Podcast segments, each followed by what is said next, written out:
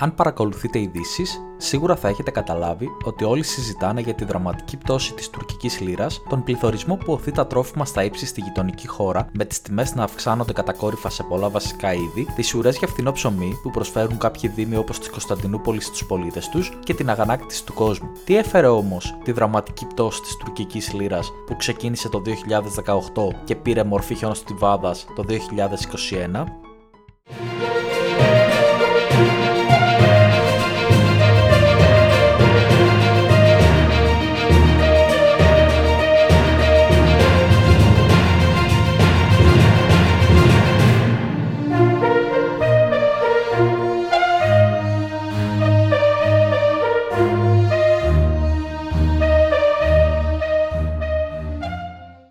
Επεισόδιο είναι μια προσφορά της Freedom24.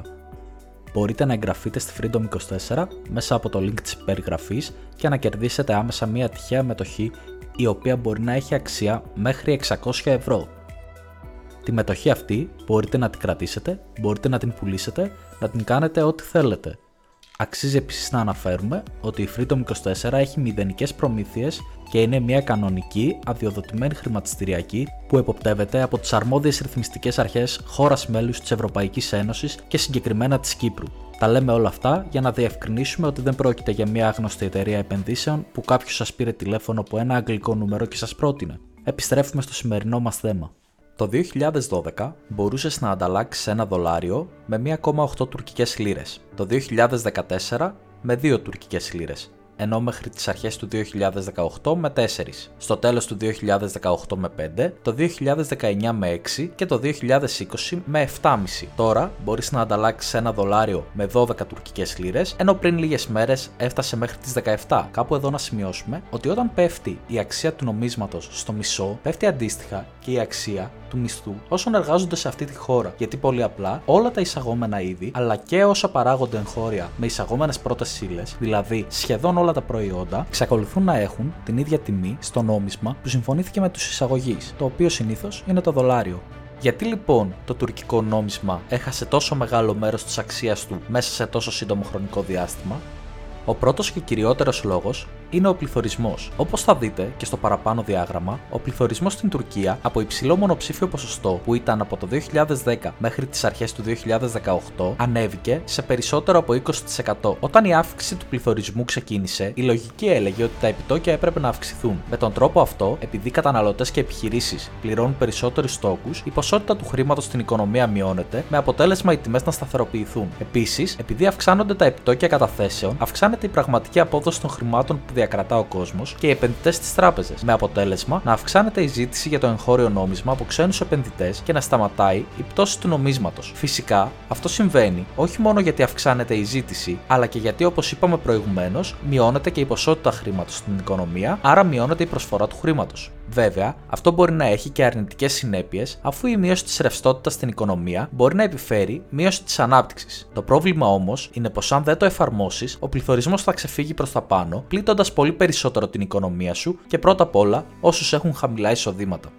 Ο Ερντογάν λοιπόν ασκούσε όλο αυτό το διάστημα έντονη πίεση προς την κεντρική τράπεζα να μην αυξήσει τα επιτόκια σε επίπεδα μεγαλύτερα του πληθωρισμού. Αυτό είχε ως αποτέλεσμα οι καταθέτες να μετατρέπουν τα χρήματά τους σε σκληρό νόμισμα, δηλαδή δολάρια, ευρώ ή βρετανικές λίρες, καθώς όσο τα χρήματα έμεναν στη τράπεζα έχαναν μέρος της αξίας τους. Σκεφτείτε το πολύ απλά. Αν έχετε 100 λίρες στην τράπεζα, με επιτόκιο 15% και πληθωρισμό 20%. Ένα χρόνο μετά, τα προϊόντα που παίρνατε με 100 λίρες κοστίζουν 120 λίρες, ενώ εσείς στον λογαριασμό σας έχετε 115. Τις ίδιες απώλειες έχουν και οι επενδυτές που έχουν δραστηριότητα εντός της Τουρκίας, με αποτέλεσμα όλοι να προσπαθούν να ξεφορτωθούν τις λίρες για σταθερά νομίσματα. Μέσα στην παραπάνω κατάσταση αρχίζει να παίζει ρόλο και ένας δεύτερος παράγοντας. Όπως είπαμε πιο πριν, ο Ερντογάν πίεζε την κεντρική τράπεζα να μην αυξήσει τα επιτόκια, καθώς με βάση τη δική του θεωρία, τα λεγόμενα Erdonomics, η αύξηση των επιτοκίων αυξάνει τον πληθωρισμό και η μείωση τον μειώνει. Συχνά θα τον ακούσετε μάλιστα να λέει πως αν θέλει ο Αλάχ να πέσει ο πληθωρισμός, τότε θα πέσει και άλλα τέτοια περίεργα που συνδέουν τη θρησκεία με την οικονομία. Οι παραπάνω φράσεις εξηγούν απόλυτα γιατί υπάρχει η αιμονή τους στην πολιτική των χαμηλών επιτοκίων. Η ιδιοτροπία αυτή πηγάζει από το Κοράνι, δηλαδή το ιερό κείμενο του μουσουλμανικού κόσμου, με βάση το οποίο απαγορεύεται σε οποιονδήποτε μουσουλμάνο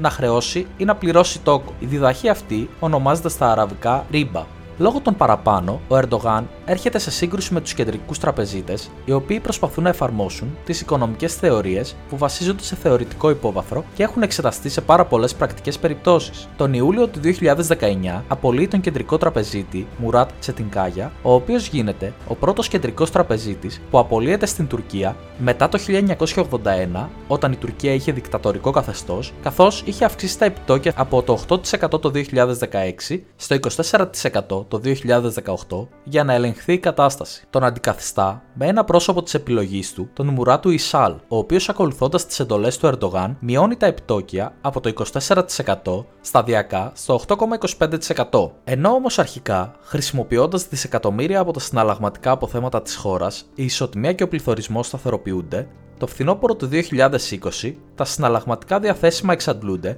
με αποτέλεσμα το νόμισμα να αρχίσει πάλι να καταραίει και ο πληθωρισμός να αυξάνεται δραματικά. Τον Σεπτέμβριο του 2020, ο Ισάλ αυξάνει τα επιτόκια στο 10,25%, κάτι το οποίο δεν θεωρείται αρκετό από τις αγορές και τον Νοέμβριο, όταν η κατάσταση πάει να ξεφύγει, ο Ερντογάν απολύει και πάλι τον κεντρικό τραπεζίτη και τον αντικαθιστά με τον Ατσί Ακμπάλ υποσχόμενος ορθολογική νομισματική πολιτική. Ο νέος κεντρικός τραπεζίτης αυξάνει τα επιτόκια άμεσα στο 15% τον Νοέμβριο και στο 17% τον Δεκέμβριο Δεκέμβριο, σταθεροποιώντας το νόμισμα, ενώ προχωρά σε μια τρίτη αύξηση των επιτοκίων στο 19% στις 19 Μαρτίου το 2021. Κάπου εκεί, ο Σουλτάνος εξοργίζεται, απολύει και τον τρίτο κεντρικό τραπεζίτη μέσα σε λιγότερο από 3 χρόνια και ορίζει στη θέση του τον Σαχάπ Καυτσίογλου, ο οποίος έχει μειώσει τα επιτόκια σταδιακά μέχρι σήμερα στο 14%, με αποτέλεσμα ο πληθωρισμός να πάει και πάλι πάνω από το 20% και η τουρκική λίρα να πέφτει μέχρι τις 18 λίρες για ένα δολάριο πριν ανακάμψει τις τελευταίες μέρες κοντά στις 12 λίρες για λόγους που θα αναφέρουμε σε λίγο. Όλα τα παραπάνω, αν και μοιάζουν σαν κάποιο σενάριο διστοπικής ταινίας, συμβαίνουν στη γειτονική μας χώρα και έχουν ως αποτέλεσμα να χαθεί κάθε εμπιστοσύνη προς το νόμισμά της και κάθε αξιοπιστία σε όσα λέει κάποιος αξιωματούχος. Το γεγονός αυτό είναι από μόνο του αρκετό να απομακρύνει πληθώρα σοβαρών επενδυτών που είχαν πρόθεση να επενδύσουν στη χώρα. Ένας τρίτος παράγοντας που δυσχέρινε το πρόβλημα, δίχως όμως να είναι η αιτία του, ήταν η έλευση της πανδημίας. Οι ειδικές συνθήκες που διαμορφώθηκαν τα τελευταία δύο χρόνια είχαν ως αποτέλεσμα τη δραματική πτώση του τουρισμούς στη Τουρκία, με αποτέλεσμα να μην εισρεύσουν δισεκατομμύρια συναλλάγματος παρά την πτώση της λίρας που έκανε τις υπηρεσίες της ακόμα πιο φθηνές. Σίγουρα, αυτά τα χρήματα θα είχαν βοηθήσει προσωρινά, βελτιώνοντας το έλλειμμα στο ισοζύγιο τρεχουσών συναλλαγών, καθώς ως γνωστόν η Τουρκία είναι μια χώρα με μεγάλο εμπορικό έλλειμμα, το οποίο αντισταθμίζεται λίγο από τον τουρισμό αλλά και από τις ξένες άμεσες επενδύσεις που, όπως είπαμε, τα τελευταία χρόνια μειώθηκαν. Τι οδήγησε σε ανάκαμψη του νομίσματος τις τελευταίες μέρες, στις 20 Δεκεμβρίου ο Ερντογάν ανακοίνωσε ένα σχέδιο όπου το κράτος θα εγγυηθεί την αξία των καταθέσεων σε τουρκική λίρα. Το γεγονός αυτό συνδυάστηκε με μια παρέμβαση της Κεντρικής Τράπεζας, η οποία και πάλι, χρησιμοποιώντας μερικά δισεκατομμύρια συναλλαγματικά διαθέσιμα, όθησε στην αύξηση της τιμής της λίρας από τις 18 λίρες ανά δολάριο στις 12 λίρες ανά δολάριο. Βέβαια, εξακολουθεί να είναι πολύ χαμηλότερα από τις 7,5 λίρες ανά δολάριο που ήταν στην αρχή της ίδιας χρονιάς. Η εφαρμογή, βέβαια, ενός τέτοιου σχεδίου εγκυμονεί τεράστιους κινδύνους, καθώς τα χρήματα για να πληρωθεί αυτή η διαφορά μπορεί να βρεθούν είτε από νέο δανεισμό του κράτους σε ξένο νόμισμα, με κίνδυνο να εκτοξευθεί το δημόσιο χρέος, είτε με τύπομα νέου χρήματος, το οποίο όμως θα φέρει νέο πολλαπλάσιο πληθωρισμό, οδηγώντας την κατάσταση εκτός ελέγχου με κίνδυνο να προκληθεί χάος. Η συνέχιση της ανορθολογικής πολιτικής είναι πιθανότερο να προκαλέσει και πάλι σύντομα νέα υποτίμηση του νομίσματος σε ιστορικά χαμηλά.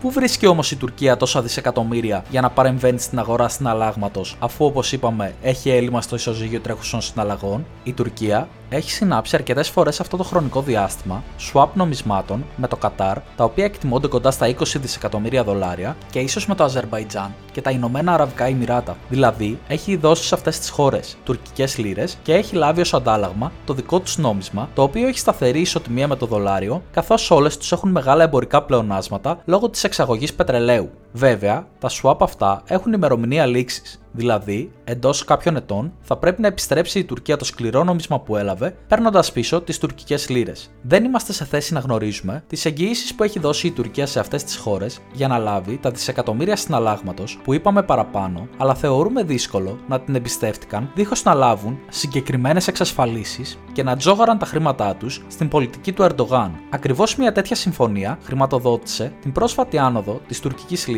κάτι το οποίο φυσικά ουδέποτε δημοσιοποιήθηκε εντός της χώρας, προσπαθώντας να πείσει τον τουρκικό λαό ότι η άνοδό της προήλθε από μαζική επιστροφή καταθέσεων σε τουρκική λίρα έτσι ώστε να αποκαταστήσει την εμπιστοσύνη του κόσμου στο νόμισμα. Είναι αυτό πιθανό; Η λογική λέει ότι όταν αγνοείς την πραγματικότητα και επιμένεις σε κάτι που έχει αποδειχθεί λάθος, θα έχεις και πάλι τα ίδια αποτελέσματα. Όσο και να κατηγορεί κάποιους υποτιθέμενους εσωτερικούς και εξωτερικούς εχθρούς ο Ερντογάν, είναι αδύνατο να αλλάξει τα οικονομικά δεδομένα αν δεν αλλάξει στρατηγική. Βέβαια, πριν αλλάξει ο Ερντογάν στρατηγική, μπορεί να αποφασίσουν οι Τούρκοι πολίτες να τον αλλάξουν στις επόμενες εκλογές.